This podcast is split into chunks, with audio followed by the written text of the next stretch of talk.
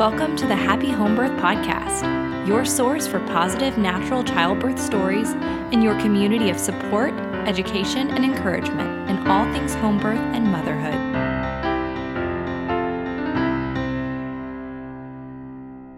Well, hey there, everyone, and welcome to the Happy Home Birth Podcast.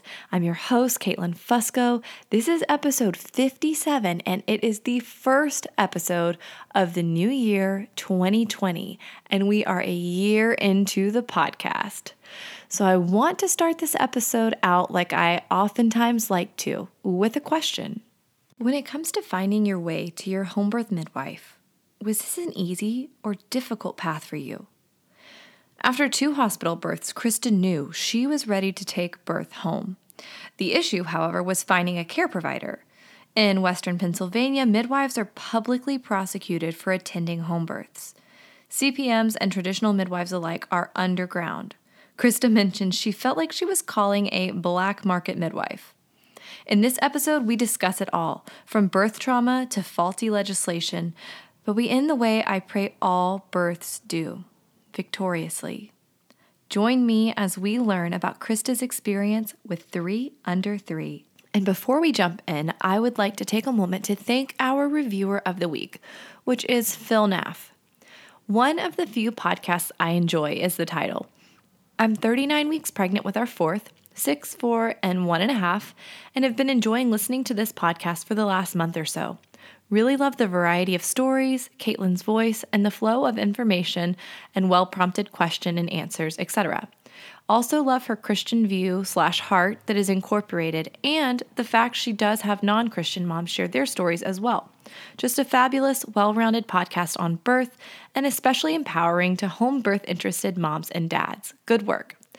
Number one, thank you so much, Phil Naff. Number two, I hope that you will let me know how your birth went. This was sent in on November 25th, so I'm I'm really curious to hear if you had a beautiful home birthing experience. I pray that you did. If you will email me at Caitlin at myhappyhomebirth.com, I will be sending you a sticker. Please, guys, if you would take a moment to take a screenshot of you listening to this episode and upload it to your Instagram stories, tagging Happy Home Birth Podcast, I will be sure to share that in my stories as well. Please remember that the views of my guest might not necessarily reflect my own and vice versa. Neither one of us are medical providers, so continue to see your doctor, midwife, or if you're like me, your chiropractor. Let's jump on over to the interview. Krista, I am so excited to have you on the Happy Home Birth podcast. Thank you so much for joining me. Absolutely. I'm so excited to be here. I can't believe we're finally connecting. Right, I know. It's it's one of those things. It's so cool how there are some relationships that form over social media, over Instagram and it's like, "Oh, that's my good friend Krista who I've never actually talked to." Right, I know. It's uh so much times I, I feel like these days where social media internet is always blamed for you know ruining relationships but you know um, we've been fortunate enough to connect through through this medium and i feel like i know you exactly well so on that note would you mind introducing yourself to the audience Sure. My name is Krista Thompson. I am, uh, among other things, a corporate lawyer. I live in Pittsburgh, Pennsylvania. Um, I have three little ones. Um, we just got out of the three under three stage, but um, I have my son Nico is just turned three. My daughter is a year and a half, and my newest baby is almost four months. Oh, that is so wonderful, and I'm sure it takes a lot of balancing and figuring things out on along the way, just like all parenthood does. goodness, that's that's so true. It's definitely a lot of trial and error and and learning. Uh, well, t- learning yeah, I'd love to hear a little bit about that. What has your journey been like? Sure. So um, I knew I wanted to have my kids close in age. I, I always knew that. I love the idea of having um, you know built-in friends, which siblings are anyway, but by virtue of them being so close in age, I knew we could be in the same season of life together um, it really excites me to think that you know one day I won't have to carry around diapers, wipes, uh, you know, pouches of organic puree and a bunch of other things that parents need to carry all the time. That I won't have to have you know two strollers and three different book bags and all of that. Um, and that one day my kids will be in middle school together and high school together and just kind of travel through life in the, the same time. So it was very intentional to have my kids so close together, um, knowing that it would be a lot of hard work, particularly at this stage where they're so needy. I mean, when you have one child, it's like, oh my gosh, your world changes forever. And then you had a, I'm sure you know recently, you know, it's um, adding, adding the second and, the, and then the third's just like, okay, everything goes out the window and, and this is what we're doing now. We're just, our standards are laxed a little bit and uh, we just figure it out every day. But gosh, let me tell you, it's so cool, Caitlin, to have um, three little people and to watch them love each other. Everybody told me when I became a mom, like watching your child like run to you excitedly at the end of the day or in the morning would be the best thing. And that when you had more than one, watching them love on each other would be the best part. And that is so true for me. Like just watching my older two with the baby and, and how they interact with each other is is just so powerful. I love it. Oh, I could not agree more. And even, yeah, even with just two so far, the way that my oldest loves my youngest and then the way that the youngest lights up like completely lights up when janie's doing stuff that's like you know borderline dangerous. Like to her oh, yeah. they still they just love each other so immediately and deeply. Ah it's it's absolutely the best feeling it's it's it's like so many things that I enjoy about you know the kind of um, births that that we have talked about in the past. You know, with our, our natural setting, it's it's a natural love. Like you can't teach it, mm-hmm. you can't learn it. It's just something that happens, and it's really cool to just to watch. Right. Well, I actually would like to discuss too. You have a blog that is so fascinating that was called Three Under Three and Me, and now you have rebranded. I would love for you to kind of talk about that for a second. Thanks so much. Yes. So, of course, my life is three under three, and once you're part of the club, you never really graduate. Right. That makes sense. However, um, so I would often write about um, you know the, the trials that that I faced with with having three kids so close in age. Talk about being a working mom and some other like conscious parenting, you know, aspects. I'm, I'm really one of those moms that I parent better outside of the house. I don't know um, how many people might relate to that, but I'm I'm always on the go with my kids because my nightmare is like being stuck at home for three snow days in a row. I right. love my kids, but I love like taking them places and experiencing, um, you know, museums and, you know, just going and walking downtown or, you know, along the river, just doing different things with them. So I would just write about that because I got so many questions. It just kind of naturally formed. I also write a little bit about um, codependency and those that um, might struggle with um, like narcissistic abuse or you know empath uh, recovery. Um, that's a, a, part of my story as well, and it's uh, something that I have been encouraged by my readers um, and those that I interact with on social media as well to, to talk about. So that's all part of my blog. And as we graduated out of the three under three age officially, I was looking and searching for um, a way to connect with my viewers, even you know through this next phase. Mm-hmm. And um, that's why I rebranded to recoveringsuperwoman.com because I feel like that's exactly what I am. I used to have this mindset of I can do what anything. I could do it in stilettos. You just watch me rock this, and I found like that was very self-centered way of looking at life. And we don't have to be that way. We look at social media and we just are stuck in the comparison game, right? We see like, mm-hmm. oh, look at this mom's doing that, and I have always tried to be very real on on my various feeds and like talk about the struggles that I face and the, the things that I'm going through. So I always have joked with people, you know, I'm recovering superwoman. Um, I'm, I'm trying to not be that way and to, to try to own the, the failures and the fears that I face on a daily basis. And um, the response that I've gotten has been so great. So many people just seem to be able to relate to the idea of um, we don't have to do it all, but if you want to do it all, you should do it on your own terms. Right. Oh, I love that. Yes, because, you know, just where we are as a society today has become so siloed, and we're all feeling like, well, we've just got to do this alone and we have to do all of it and it's got to be perfect. And, and right. man, postpartum will bring you to your knees and it will really oh change your outlook on that and help you realize, like, hey, you really probably should let this person come help you do your laundry, you know? like, we really have to learn how to um, ask for help and accept help when it's offered. I know so many times when you know someone's reached out to me and said, "Hey, can I, you know, can I bring you a meal? Can I this?" I'm like, "Oh, that's so nice. Thank you. You're so thoughtful. Don't worry about it. Yep. Oh, it's okay. It's, it's okay to say yes, and you have to embrace that. Um, and and that's that's part of um, of what, what I'm writing about and what my platform is about, and the education I'm trying to bring, and really normalizing it. Oh, that's phenomenal. I'm so grateful for all of the work you're doing on that front. And now I would love to really get into your birth stories. And I know you had a home birth with number three, but that's not how it started. So I'd love to hear what what was this journey like for you? Three births relatively close together, but a, a good bit of change throughout, right?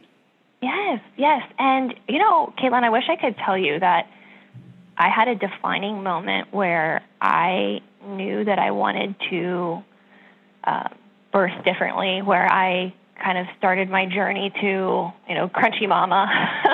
but um, I, absent, you know, the, the birth of my first child in my experience um, in a hospital setting, um, and I think it was through the process of, you know, when when babies are born, right? It's it's not just babies; it's moms that are born as well. And it was really when I became a mom that I realized I wanted to take back. Um, I wanted to take back birth. I wanted to own it. I wanted to uh, to really have it on my terms.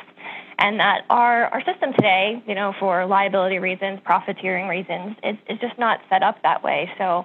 Um, my son um, was born in July of 2016. Um, I we became pregnant pretty quickly after we got married, um, and uh, had a pretty normal pregnancy, all things considered. I uh, was seeing the um, obstetrician that I had seen for the previous number of years. Um, I loved him. I remember going into the office for my first appointment, and he gave me a high five, like congratulations. like it was very um, relaxed and cordial, great bedside manner for um, for a doctor. And I really uh, enjoyed, um, you know, going in for for my visits. But of course, I was part of a practice where you had, you know, a rotating number of physicians, probably ten or so, and each appointment you came in was different. So while I really enjoyed the provider that I had chosen, you know, for my annual visits and you know miscellaneous, uh, you know, trips in, I of course would not be able to choose whatever physician would show up that day, and there was such diversity in the practice um, that I was attending between um, the providers. They had different opinions and different um, ways of wanting to do things that I think my, I started to become, you know, on guard, on edge, probably midway through my second trimester. Mm-hmm. Um, uh, you know, different providers would come in the room and talk about, you know, the rules that they had for, for giving birth. And, you know, after four hours, you know, you needed of your water breaking, you need to be induced. And after 24 hours, you know, if you didn't deliver, you need to be C-sectioned. And they want you to sign all these documents prior to even showing up at the hospital, mm. you know, saying agree to this method of care. And it was just really crazy to me because I couldn't think, Caitlin, of any other time in my life where – you know, you would have to agree to a certain manner of care and, you know, different contingencies or nuances that could come up in advance of the situation. Right. so it was crazy to me to think like, okay, yes, I'm going to agree to have a C-section after X number of hours pass just because that's what your policy is and what you're comfortable with. What about mm what I'm comfortable with? Right. Oh, yes. Just the idea of like, okay, yep, I am signing away every option, like all of the things that I may want, just because you're giving me this paper that says I need to. Right. And the, right. The fact and, that that's even, you know, expected is is kind of kooky yeah, how is that a thing? mm-hmm. You know, um, and of course, um, I'm a lawyer. I mentioned I read everything. I'm always the person that says, okay, you know, let me read it before you sign anything. And I've now taken it to the opposite extreme of instead of just blindly signing things, you know, I sign nothing. If I ever have to go to the mm-hmm. hospital with my kids, the emergency room, whatever, like I never sign a consent to treat. I wish someone could explain to me how you sign a consent for treatment upon walking into an emergency room or a doctor's office when you don't know what the treatment is going to be. Oh, yes. how, could that, how could that possibly be informed consent? How how could that be? And each time I've had to, you know, visit a, you know, an emergency room or a doctor's office, and thankfully it's not too frequently. the, you know, um, registration attendant will look at me like I have six heads when I say, well, I don't know what the treatment is, so I'm not comfortable signing it. And they're like, oh my gosh, you're not going to sign this paper? Well, I'm glad to sign it once I know what, you know, what's going on, but I'm not going to certainly sign it before I see a doctor or before, um, you know, b- before I could possibly understand what might be wrong with my child. Um, so, I mean, that same concept was applied to, to my birth at the time. Okay, here I am, 24, 25 weeks pregnant. You want me to sign these various policies and procedures about what will happen at my birth, even though it's 15 weeks away and we don't mm. know what will happen at my birth. Right.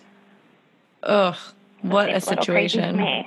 So that is kind of that's when you started feeling like, oh, this is kind of weird. Yes, and I I mean, I've always been someone that you know questioned the status quo, but we're just not the the average childbearing woman is just taught to accept what doctors tell you, right?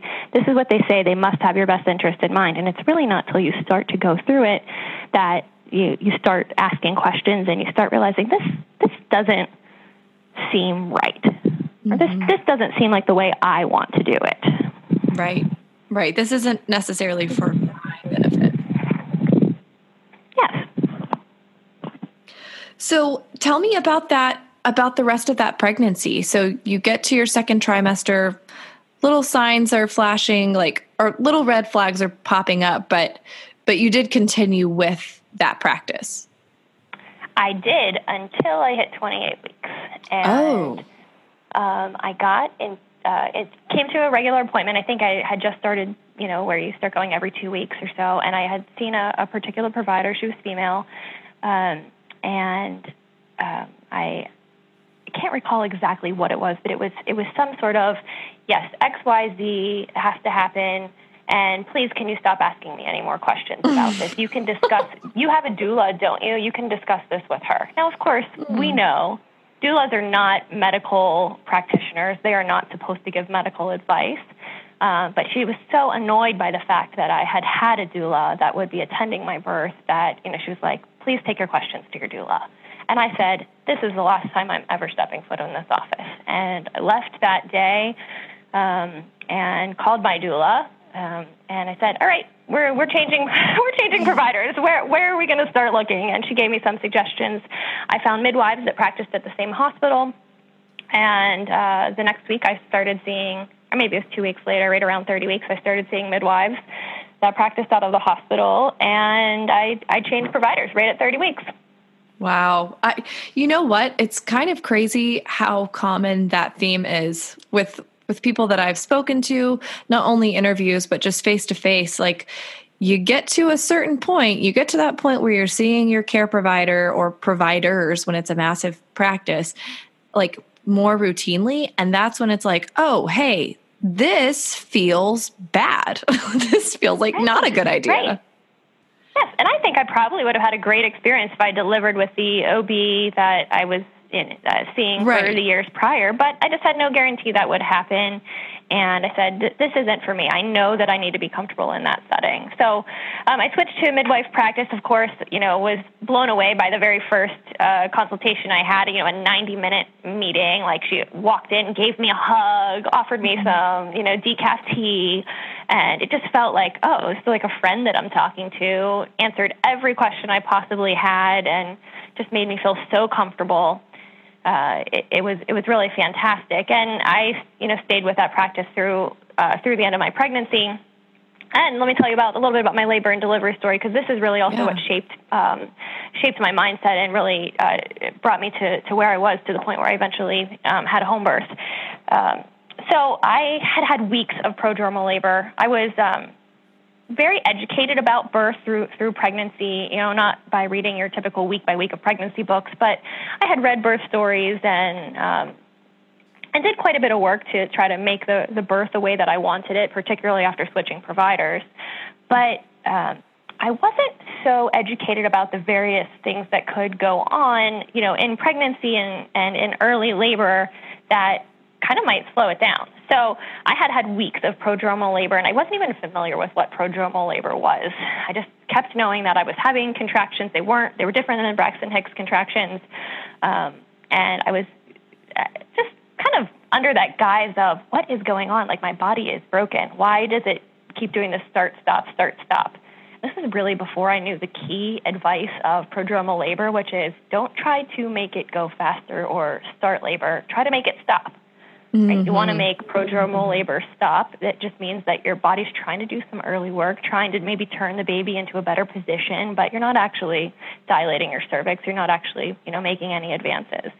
Um, so I was getting pretty tired by the time I was approaching 40 weeks, just from the normal pregnancy, not you know, not sleeping, insomnia, getting up to go to the bathroom every few minutes, and then all of these contractions that I really didn't understand.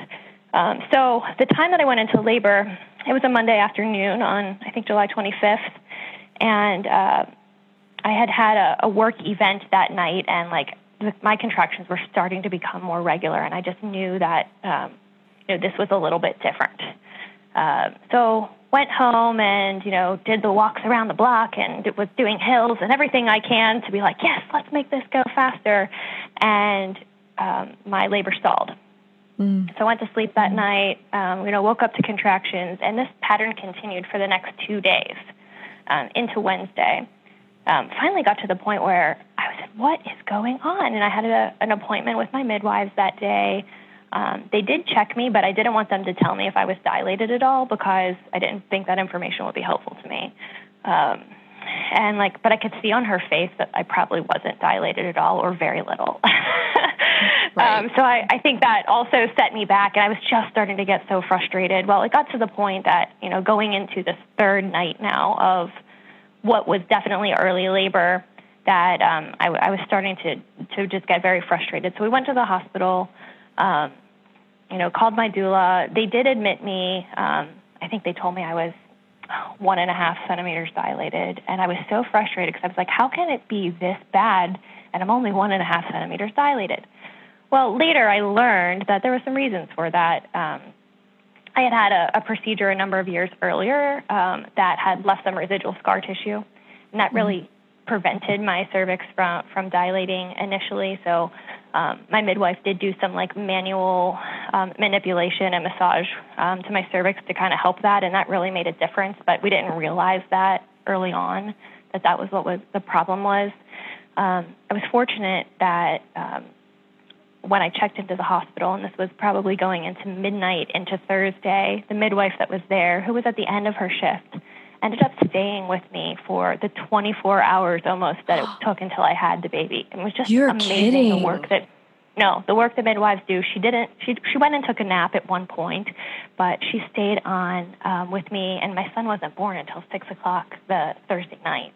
Mm. Um, so she had worked a 12-hour shift and then stayed with me for you know almost 20 hours, which was just incredible to me. The the dedication to um, you know to to um, childbearing women and, and pregnant women. It, it, was just really mind blowing to me. So, uh, through the course of that night, uh, I think somewhere in um, you know around noon that day, I decided to have an epidural.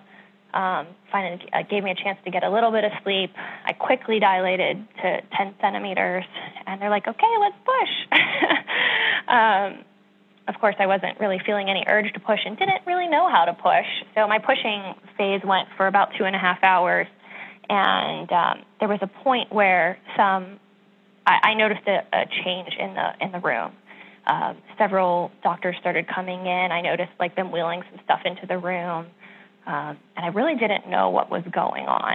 Um, I think my midwife was probably trying to shield me from what was going on and just try to keep me going, pushing. But what it was was the hospital had a two and a half hour policy where if you're pushing for two and a half hours, um, they're either going to vacuum the baby out or they're going to take you to the OR for a C section. Oh um, my word.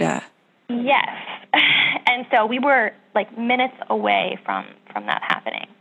And um, I asked my doula what was going on. She explained it to me. Of course, that did panic me a little bit, but it also gave me like this adrenaline rush where this baby is coming out. There's no way that you're, you know, that that is happening. Um, the baby was not stuck. The baby was down, but he was posterior. So that mm. was what was causing my labor to, uh, for, for the weeks of prodromal labor as well as the um, the the long early labor phase that I experienced. Um, so I was able to to push the baby out. It was quite difficult. Um, I tore pretty significantly, um, but I did not have to have a cesarean section. They did not have to vacuum my baby, and um, that that was ultimately to me, you know, a success being able to deliver the baby without that assistance. However, um, in those two minutes before the baby was born, I apparently triggered a um, an alert for a chorio infection, uh, which uh, in my general understanding, is just an infection that uh, that is shown by high blood pressure, um, an elevated temperature, um, and a few other boxes that you check. And I checked those boxes probably because I had been in labor for a very long time, mm-hmm. uh, probably because I was pushing for two and a half hours. And you just told me that you're going to have to vacuum or C-section my baby, right. you know, um, because I hit this magic number of minutes. And um, so, um, baby was born, put on my chest for about two minutes. Um, and then they literally took the baby out of my hands. And I'm like, what is going on? And they said, he has chorio, you have chorio, we need to get him to the NICU, um, he needs antibiotics.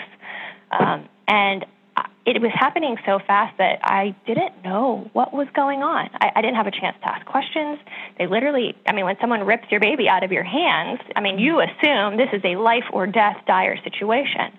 And chorio can be a very fatal infection for a young baby. However, the baby was showing no signs of having this infection, as I later learned. Um, I also had learned that my um, trigger points and the boxes that I had checked had returned to normal within five minutes of giving birth. Oh my um, gosh. Um, baby had a 9 and a 10 APGAR score, but had to be admitted to the NICU, um, hooked up to all sorts of machines and monitoring, and had, um, you know, needles and IVs and everything throughout his body um, for you know the next several days completely unnecessarily. I appreciate the precautionary nature of making sure that my child was okay, but what I didn't do, Caitlin, was I didn't ask questions. I was tired. I just had my baby ripped out of my arms and was going through a major hormone shift as happens after birth. And I, I just didn't know what to do. Thank goodness mm-hmm. my doula was with me because my, the plan that my husband and I had was if something were to go wrong, you follow the baby. Um, and everybody left the room, including my husband, and it's just me and my doula and the doctor that's stitching me up. And I'm like, oh my gosh, what is going on? And I couldn't get any information about my child.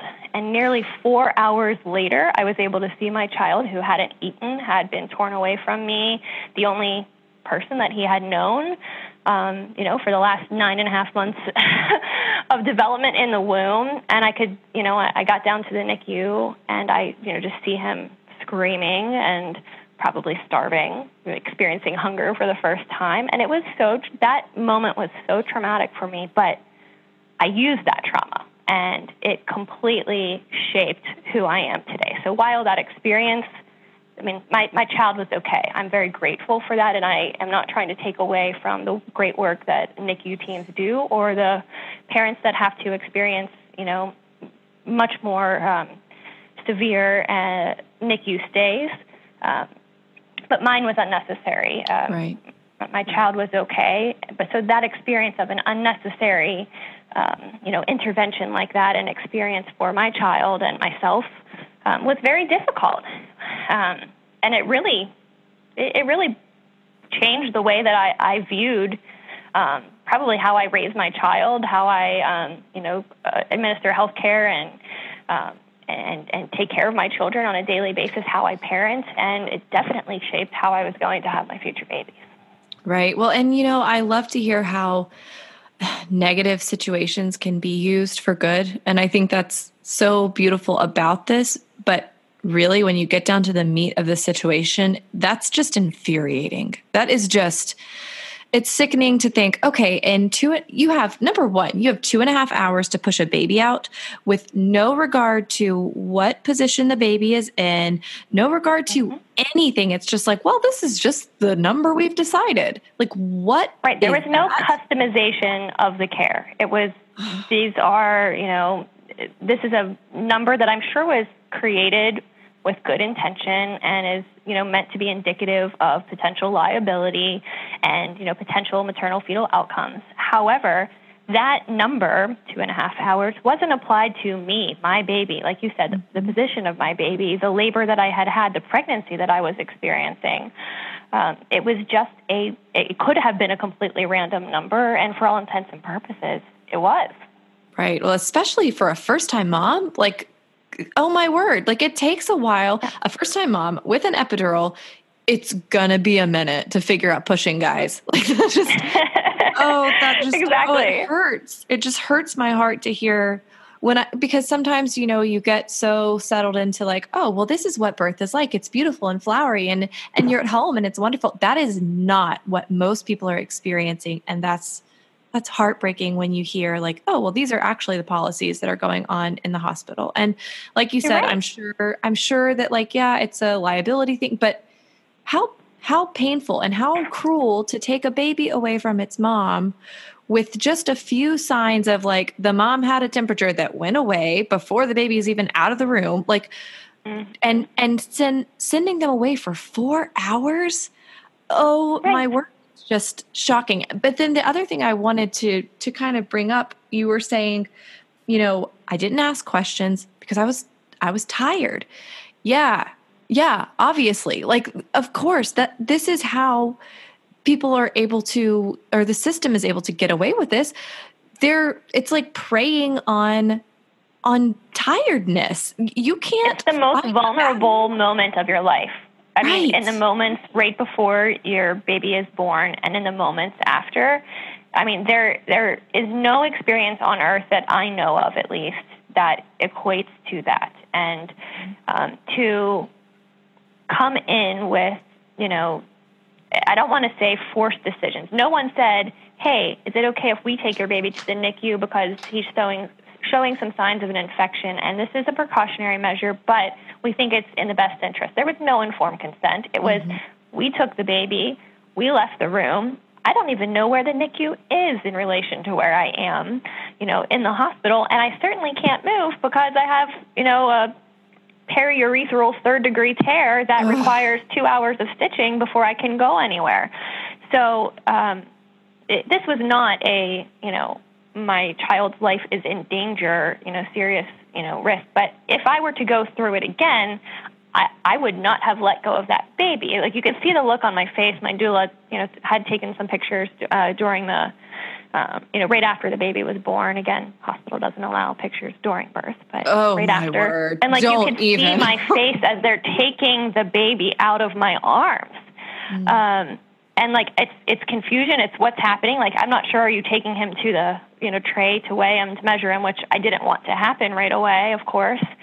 Um, anyway, uh, I, all this is to say, I mean, I've experienced some trauma in my life, and this was this was up there with the most difficult things I had had to deal with. But um, we left the hospital about I think it was three days later with my son. Um, and my mama bear was born, Caitlin. Right, I can imagine. I was in that NICU every minute, um, you know, in my very uh, postpartum messy state, and I was fighting for my baby talking to those doctors every hour, trying to get him out of there. I knew it was unnecessary. After I had a you know a few hours of processing and realized what was going on, could ask some questions, and um, it brought out that you know that fierce fighter advocate that is just part of my personality naturally. And I fought to get my my child out of there, and, and we did. Um, you know, of course, with threats of me being against medical advice and all sorts of other things. But that's okay because when I was leaving that hospital, I was taking my baby, and I most certainly was taking that experience and going to make a purpose from that pain. Um, Right. There was going to be a, a reason that I had to experience that, and I was going to use it to shape, um, you know, my experiences going forward. Well, that really is beautiful. And oh gosh, I, I don't know. I just I I really do appreciate the way that you are able to take such a situation and and then use it for good. Mm-hmm. So let's hear how that how that did affect the your second two births.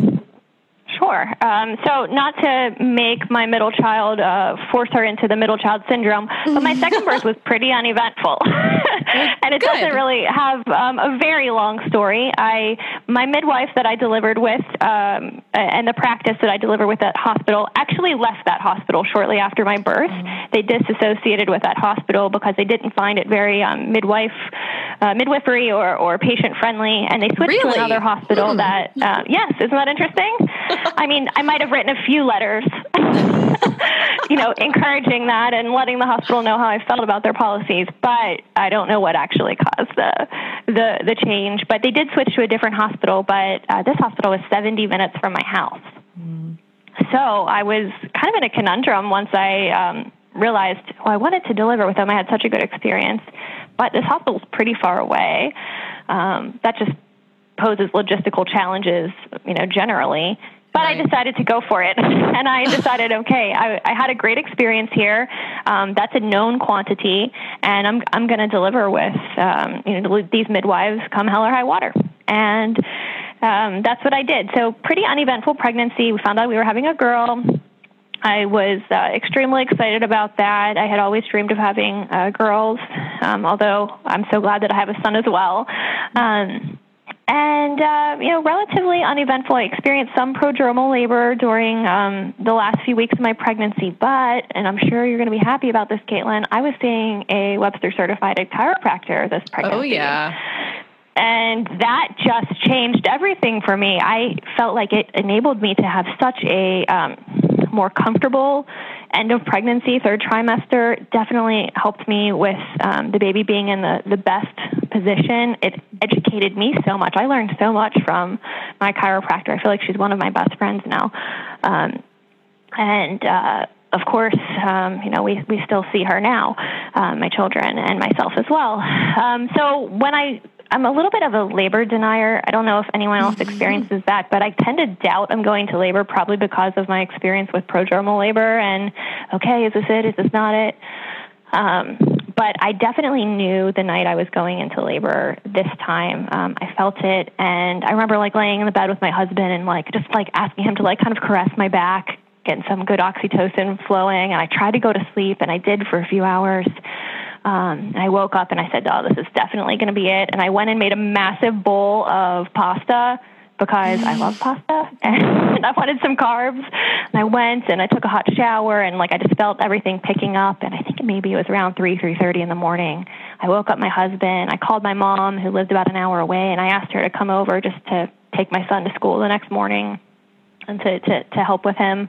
But I definitely did not think that I was anywhere close to having a baby probably I had such a long, early, you know, first labor.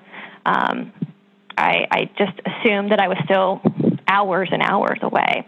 Right. Got around six thirty, maybe in the morning, um, and I said, "I am. If I don't get out of this tub really soon, I'm probably not going to get out." um, I, I I should probably I should probably get dressed and we should probably get going. So the one weird um, negative thing that happened during this particular pregnancy was my amazing doula, who I hired again for my first pregnancy, um, was at a 42 week induction. And that happens. You know how there's some crossover with doulas between when they schedule their clients, and she was literally at the the last day of you know this particular client's um, you know window, and so she was at the at an induction and she she was talking to me through it, but she said, you know, I have to call my backup. So she called her backup and we're like, hey, I'm gonna I'm gonna head to the hospital. There's um, my midwife's office was right next to the hospital, and my thought was, well, I'll just wait till 8:30 or so when the office opens, and I'll go over there because I don't want to get to the hospital too early. I learned that lesson. right. I want to I want to get there the last possible minute. So we're driving to the hospital, um, nice 70 minute drive. And a few minutes in, like I'm making a video on my phone. Woo, we're going to have a baby. I'm all excited. And then I got a, a text from the backup doula saying, Hey, I'm actually really tired this morning and I'm going to call my backup. And oh, I'm like, no. What? Immediately, like, rage in my head. I was, mm. What are you talking about? Like, I just you know, went through everything with you. I just started to get comfortable with you, who I've never met before. Um, and now you're going to pawn me off to someone else who I don't even, not only do I not know, I don't even know her name or anything. And so I was really angry. Mm-hmm. Totally took me out of my headspace. And suddenly I'm like in the, the midst of massive labor pains. My uh, beautiful labor to that point suddenly was not just intense, but painful. And I know that's because I got in a different headspace.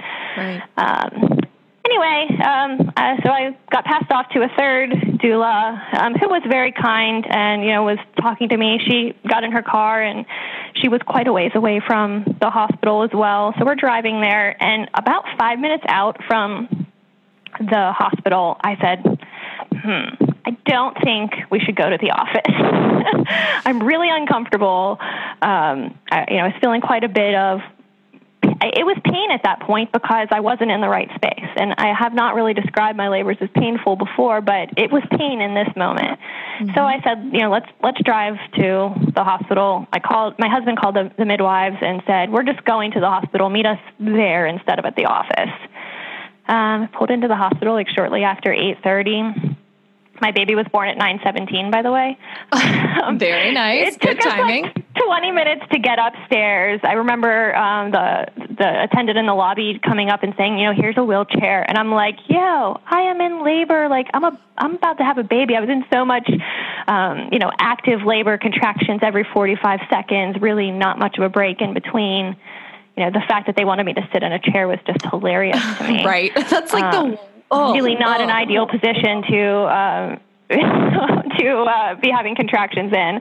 I was, uh, you know, in the back of our car on the way to the hospital, kind of like on all fours. That was the most position, comfortable position for me. Maybe not the safest when you're on, you know, the turnpike, but hey, that that was what was working. And um, we got upstairs.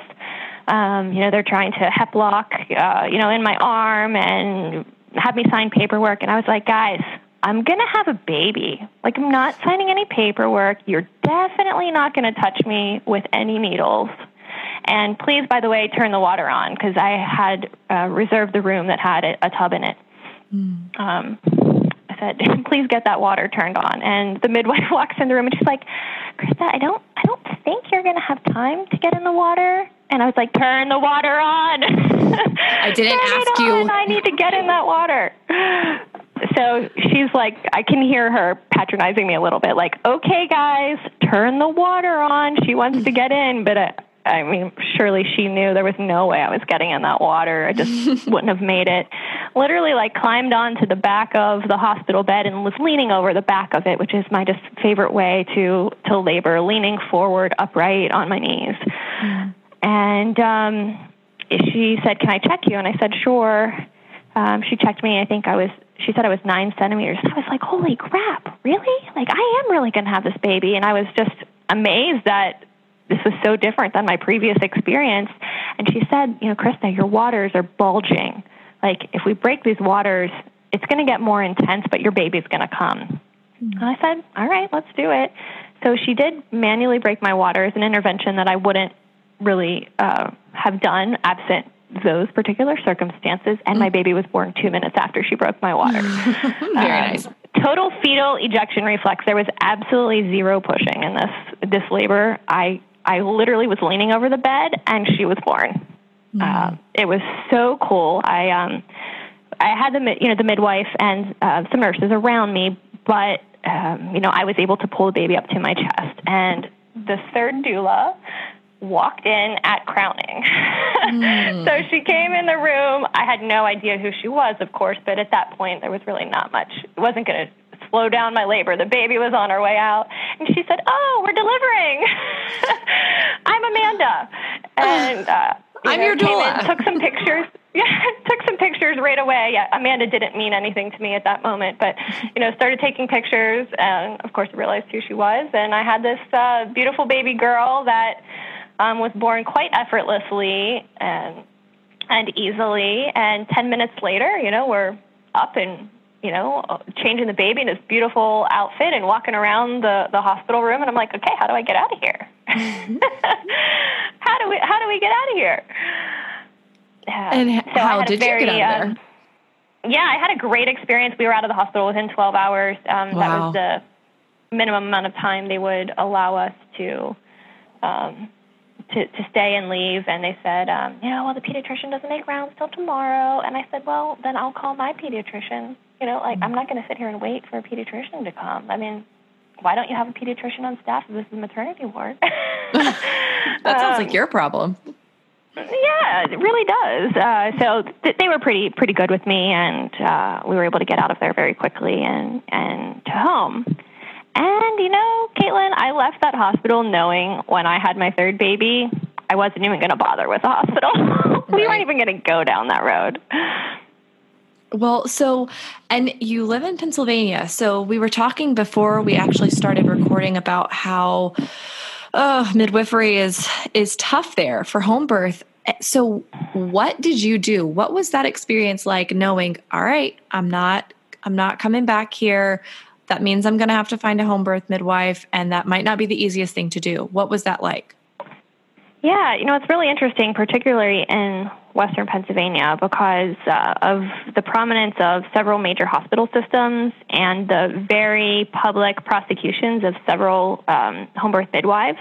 Mm-hmm. It's very difficult to find a home birth midwife in Western Pennsylvania. It's one of those you have to know someone who knows someone. Um, and you know you have to go through basically call call someone else. They have to verify okay this is actually someone who is looking for a home birth and you know they'll connect you with a midwife. It's really this crazy underground system that is is so unnecessary. But Pennsylvania is one of those I think 17 or so states that has no regulations for home birth midwives. Now you, I'm sure you know, it's not illegal to have a baby at home or in a car or in a mall or wherever you want to, but there is regulations around who may attend a home birth. Mm-hmm. Um, and Pennsylvania only allows certified nurse midwives to attend home births. But on the flip side of that, certified nurse midwives can't attend home births unless they are affiliated with a hospital or obstetrician. And we all know you're going to be hard pressed to find a hospital that's like, yes, midwife, why don't you go attend a home birth where we don't, you know, have any financial stake in that?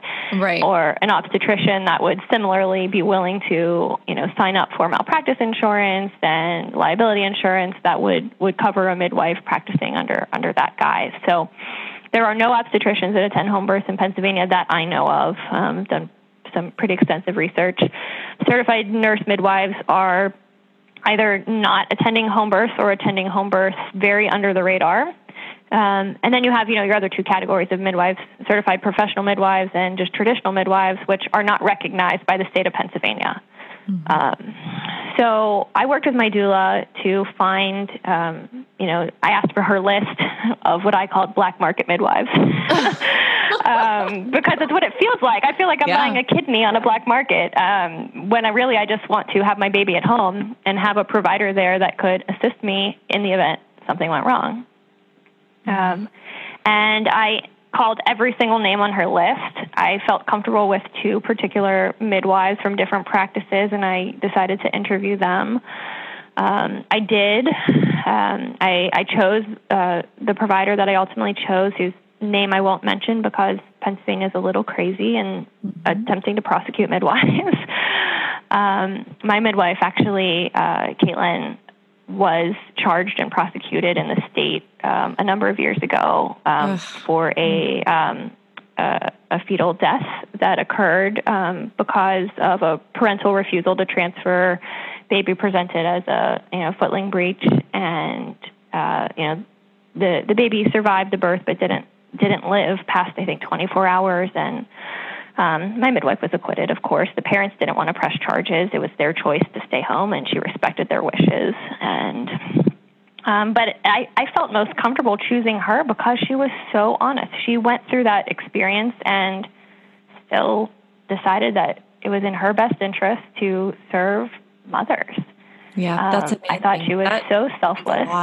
Uh, yeah, and she continued to um, you know, despite uh, the difficult situation, she was put in uh, jail for a period of time. Um, obviously, went through a very lengthy criminal and uh, case. Uh, spanned years, um, and it was just I was really blown away by her dedication to the practice. Um, and I mean, I could say all that, and there's been several midwives. You still won't even you still won't be able to tell who she was because there's been right. Pennsylvania has just prosecuted midwives um, relentlessly. It's so unfortunate. But I found her. I really um, enjoyed working working with her. I had every single prenatal appointment in the comfort of my home. Mm, um, That's wonderful. It was Oh my gosh, it was amazing, especially because I already had two little kids. I mean, at right. that time that I got pregnant, I had um, you know a nine month old and a uh, two and a half year old, yeah, two and a half year old. Um, so I mean, things are hard. I mean, it's hard to get out and about with kids, and you know, working full time as well. So being able to just come downstairs in my pajamas and you know have my appointment was really amazing. Having my kids be able to be there for some appointments along the way and to kind of see what's happening and be exposed to uh, to that in my home as like a normal thing was fantastic. Um, i agree. I, I had a really great yeah i had a really great experience with with my midwives throughout my pregnancy. Um, despite it being a very tough pregnancy um, uh, just from the personal side with with my husband some issues. Uh, Caitlin, the day I told him that I was pregnant, he moved out of our home for several weeks. Mm. Um, was really not excited about the idea of having another baby. Yes, clearly. Um, yeah, um, really, really rough. Um, we, um, I filed for divorce um, during my pregnancy, and was going through just a very difficult personal situation. But all of that to to say, like, I had this amazing pregnancy. Wow. Um, and I think it was because of the care that I received. I mean, I certainly had my mindset, you know, secure, and I knew that this was the birth I wanted, and I was determined to, as much as I could control at least, you know, set up this ideal birth experience. And um, I had the support of my doula. Now, you know, third time doula, even though she she missed my second birth, but she was still right. there and my support throughout the pregnancy and postpartum. And um, she was with me again. And you know, she's she's been in tune with, um, you know, me and the, the other things that were going on in my life at the time. And um, I had, I mean, I all, all of that just really enabled. I wouldn't have received that kind of care if I was, you know, going to have a hospital birth, even if I was probably seeing midwives that delivered in the hospital. Um, you know, I was able to sit and talk about the things that were going on in my life as though my midwives were my therapists.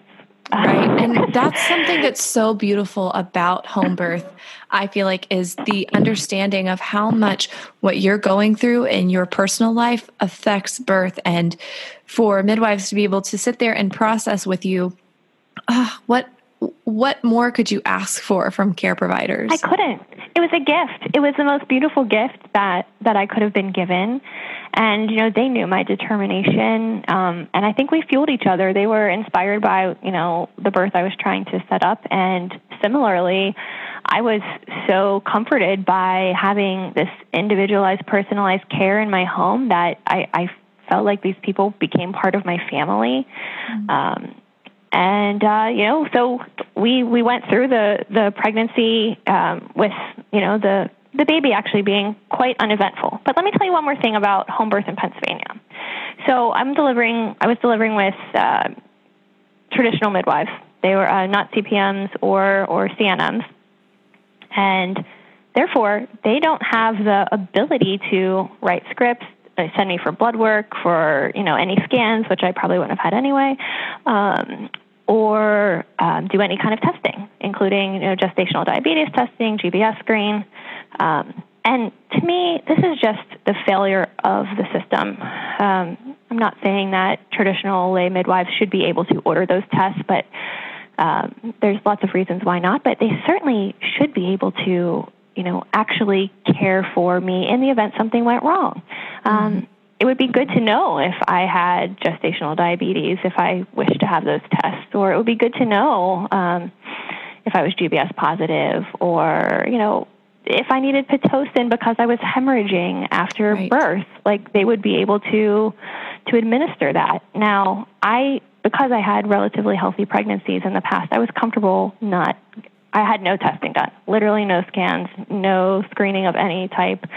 Um, I, I, was really letting go and letting God in in this pregnancy. Um, but that, that doesn't mean that's what every mom would choose. And you know, my midwives have to you know rely on you know herbs and tinctures and all of the things that I would choose anyway.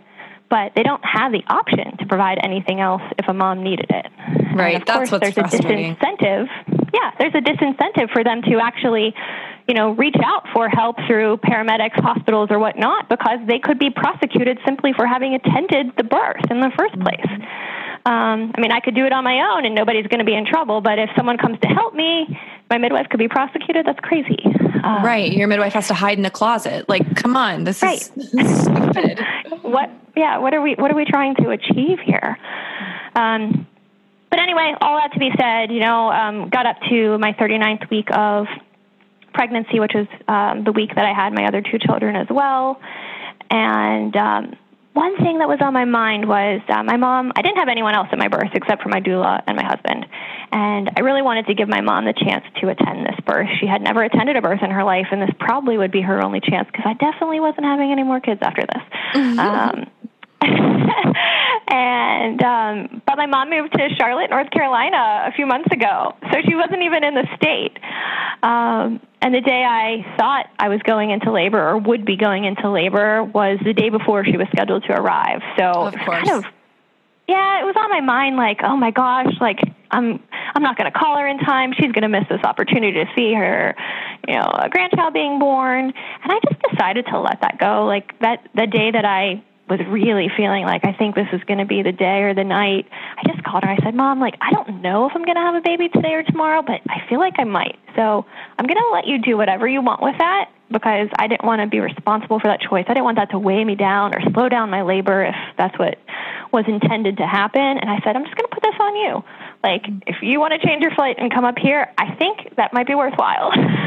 right. Can't promise you, but I think it might be. So she did. She got on a plane like an hour later got up to Pittsburgh, um, got to my house around 9 p.m., and she rang the doorbell and, you know, comes in my house. And I was like, I'm going to go lay down. And she's looking at me like, why are you going to lay down? I thought you feel like you're having a baby.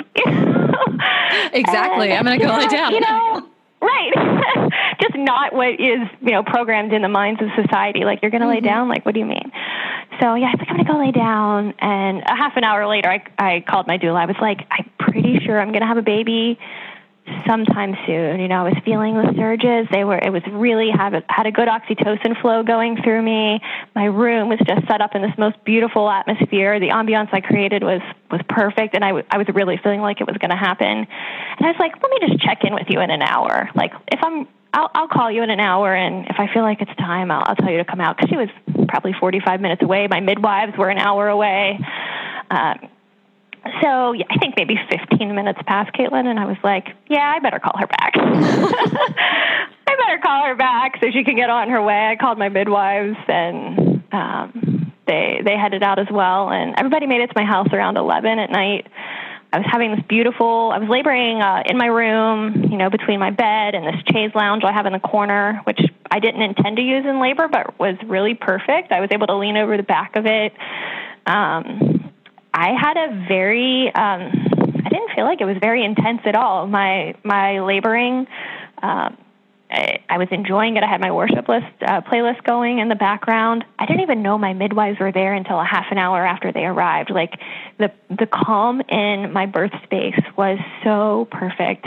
Um, and eventually, like I just felt someone's hands on my shoulder, and it was my doula Bethany, and she's like, "I just wanted to let you know we're all here in case you need anything." Oh, that's and I was like, so "Oh my gosh!" Like I was so excited to like see them, and like I turn around, my midwives are knitting in the corner. That is the best um, sign. Like there's your right, good right. like, yeah, they were just letting me labor and, and do my thing, and they were there if I needed something. You know, when I recognized them being there, they wanted to just check heart rate, and they did. But you know, just in in my space, I didn't have to do anything else. Um, no checks, and I just continued to to go through my labor. And um, I think they let me know when we crossed over midnight, and around one in the one a.m. I said, I think I want to get in the in the pool. Um, but I don't know if it's too early. Like, what do you guys think? They're like, yeah, that's that's a great idea. Go ahead. and I could tell now in hindsight, like they were inching closer to me. Um, like I didn't notice it at the time, but like they were originally farther in the corner, and then like they were a few feet closer, and then a few feet closer. Um, probably a good sign that they knew the baby was coming soon. Um, but there was just like no words spoken. Like everything was so calm, so quiet. Um, nobody was bothering me. Um, I really wanted my son to be there for uh, for the birth, and I said, like, do you think this is a good time for like me to get, get to go wake him up? And they're like, yeah, let's do that. you should um, probably so go ahead my and come went in. And got, right. Yeah, she went and got him up. It's one in the morning. um, you know, it was going to take him some time to acclimate to the settings and surroundings, and uh, he was so fascinated by birth, Caitlin. Like every morning, he would just want to watch birth videos, and he kept saying, you know, "Mommy, more baby movies," and yeah. would just watch them on YouTube. So he was very like comfortable. He knew what birth looked like. Probably not in person, but like watched it. He was familiar with what was going to happen. Right. Um, and uh, you know, I was I got in the water and it came over and like he came and gave me a big and you know, we were just talking for a little bit and then I was kind of surprised.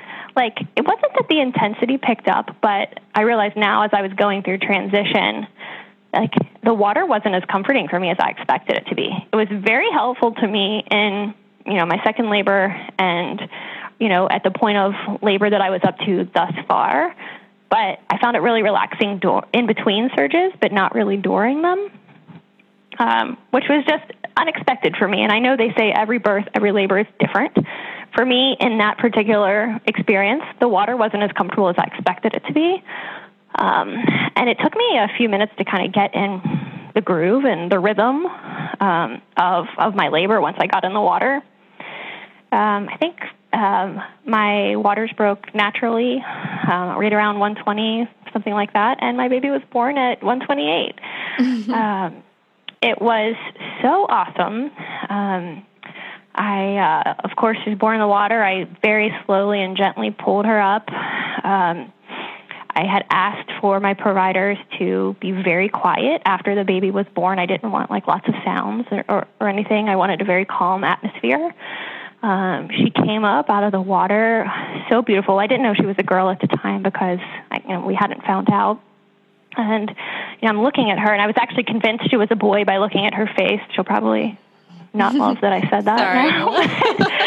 um, yeah, but hey, it's uh, it was what I thought at the time, right. and like I didn't even like check to see. Like I'm just looking at this beautiful baby and how I just had this miraculous, amazing dream home birth. Um, you know, you're somewhat still in shock and awe. I think after a baby's born, like, oh, I, I did this, you know, I can't believe this just happened. I felt so victorious, like that I, despite everything that was going on in my personal life, and uh, I had this amazing experience. It, it was, it was awesome. It was so great. It's beautiful. I mean, looking at your photos too that you've shared on Instagram, oh, they're just gorgeous. And what you mentioned about the fact that you would set up a beautiful atmosphere, uh, that meant so much to me with with my most recent birth. And when I saw your pictures, even I was, it was like it took me back to mine immediately. And hearing you tell the story, I'm like, oh, yep, that's that's really how I felt about mine too and the quietness and the beauty. This is this is what it's all about and this is what i wish for every single mother to to be able to at the end of their birth say that was miraculous. That was amazing. Yes, yes. Um, it's it's truly the greatest gift you could give yourself and i feel like it, with all my frustrations with the medical model as they exist um, all those aside for just one minute, it's the experience of wow, uh, like what an amazing accomplishment, what a feeling that is really what is being robbed from women. Mm-hmm. And I just, you know, if you don't know your options, you don't have any. And it's it's our our system just doesn't teach that there's options, there's variations of normal, and all of it's it's okay. Um, there are certainly times when birth can turn into an emergency. And um, we live in a world where you know obstetricians are surgeons and they do great work and and and and save moms and babies all the time. But we also live in a world where it, there's so much unnecessary intervention because of risk or because of perceived fears. Um, and you know, if you don't understand birth, you're going to fear birth. I wish that for every mom that um, they can be exposed to, you know, like your podcast and the work you do because it really just normalizes it. It says this is this is what our bodies do and you too can have this beautiful, amazing, empowering experience. If you want it. You might not want it. Right. That's okay too. But if you want it, it's it's yours for the taking. Mm. Oh, I love that. Gosh. I just love to hear how how things played out for you in the sense that, you know, you started with this experience that was very very traumatic. And as you went along you you decided to take matters into your own hands. You found a way when it didn't seem like a way was very easy or possible but you still did it. You still took the time to find the right people to be at your birth. You set it up the way that you knew would be beneficial to you. And then you as you said you felt so victorious so Oh, what what a beautiful story! And on that note, Krista, I want to thank you for all of the work that you are doing um, with your blog, with your platform, to normalize all of this as well. And you know, it takes sometimes it just takes a lot of people standing up and saying, "Hey, this is this is the other option," and it's it's really a beautiful one. Um, so I want to thank you so much for that. And and once again, I'd love if you would give my listeners your information so that they can check out the work that you're doing and keep up with you. Sure. Thanks. Thanks for that, Caitlin. Um, my website, the blog that I run, is recoveringsuperwoman.com, just as it sounds. Uh, my Instagram is of the same handle, Recovering Superwoman. Um, I have a, a, Facebook and a Twitter feed as well, which you can link from from the website or my Instagram feed. And um, I'd love to connect with anyone who enjoys talking about all things intentional, um, conscious parenting, and um, I love discussing birth advocacy and birth work. And uh, I really appreciate the work that, that you have done, Caitlin, in, in this space. It is so empowering for, for women to know that um, that this can be normal, this is normal, and that they can do it. And, and you really deliver that message uh, spot on. So thank you so much. I'm so glad to have connected with you. Oh, same here, Krista. Thank you so much. Now, this is another one of those episodes where I feel like I could have an entire lecture on all of the quality information that Krista brought up that we were able to discuss. So, choosing a few topics for the episode roundup, oh, guys, it gets so hard. So, please understand that this is just a few quick little notes. The first thing that I wanted to mention was how at the beginning of the episode, we discussed the importance of not only learning to ask for help, but also learning to accept help. This is vital, and I remember struggling with both of my births or both of my postpartum experiences with this. And luckily, with my second, I feel like I was much better, but there's still so much room for improvement. And with the way that we are these days, you know, as a society, we feel like we have to do it all on our, on our own. Oh, it's just not healthy. And if we can just all learn to support one another when we're going through difficult phases, such as postpartum, what a better society that would be. The second thing is liability drives hospital decision making. So the best interest of the mother does not. this means that when facing the hospital setting, we have to be very aware of what's going on and push for informed consent. You know, Krista discussed the fact that these doctors were expecting her to give away all of her rights and her choices 15 weeks before the baby was even planning to be born. Like, what is that? How can you give informed consent before you know what the treatment is? So, please keep this in mind as if you do find yourself in a situation where you're at the hospital, whether you choose that, whether it ends up needing to happen, we've got to push for informed consent. We cannot let others dictate what happens. We have to be the ones in charge and in control. Don't let people take your power away. And then the third thing I wanted to mention was how having a home birth can be overwhelmingly healing. Midwives can be so phenomenal in supporting mothers in their birthing journey, no matter the emotional backdrop to their pregnancy. Care is so individual. And so, even during a difficult personal experience, Krista was able to find strength and victory in her home birth experience. How amazing is that? And that, my friends, is what I wish for all of you victory in your home birthing experience. What a beautiful testimony.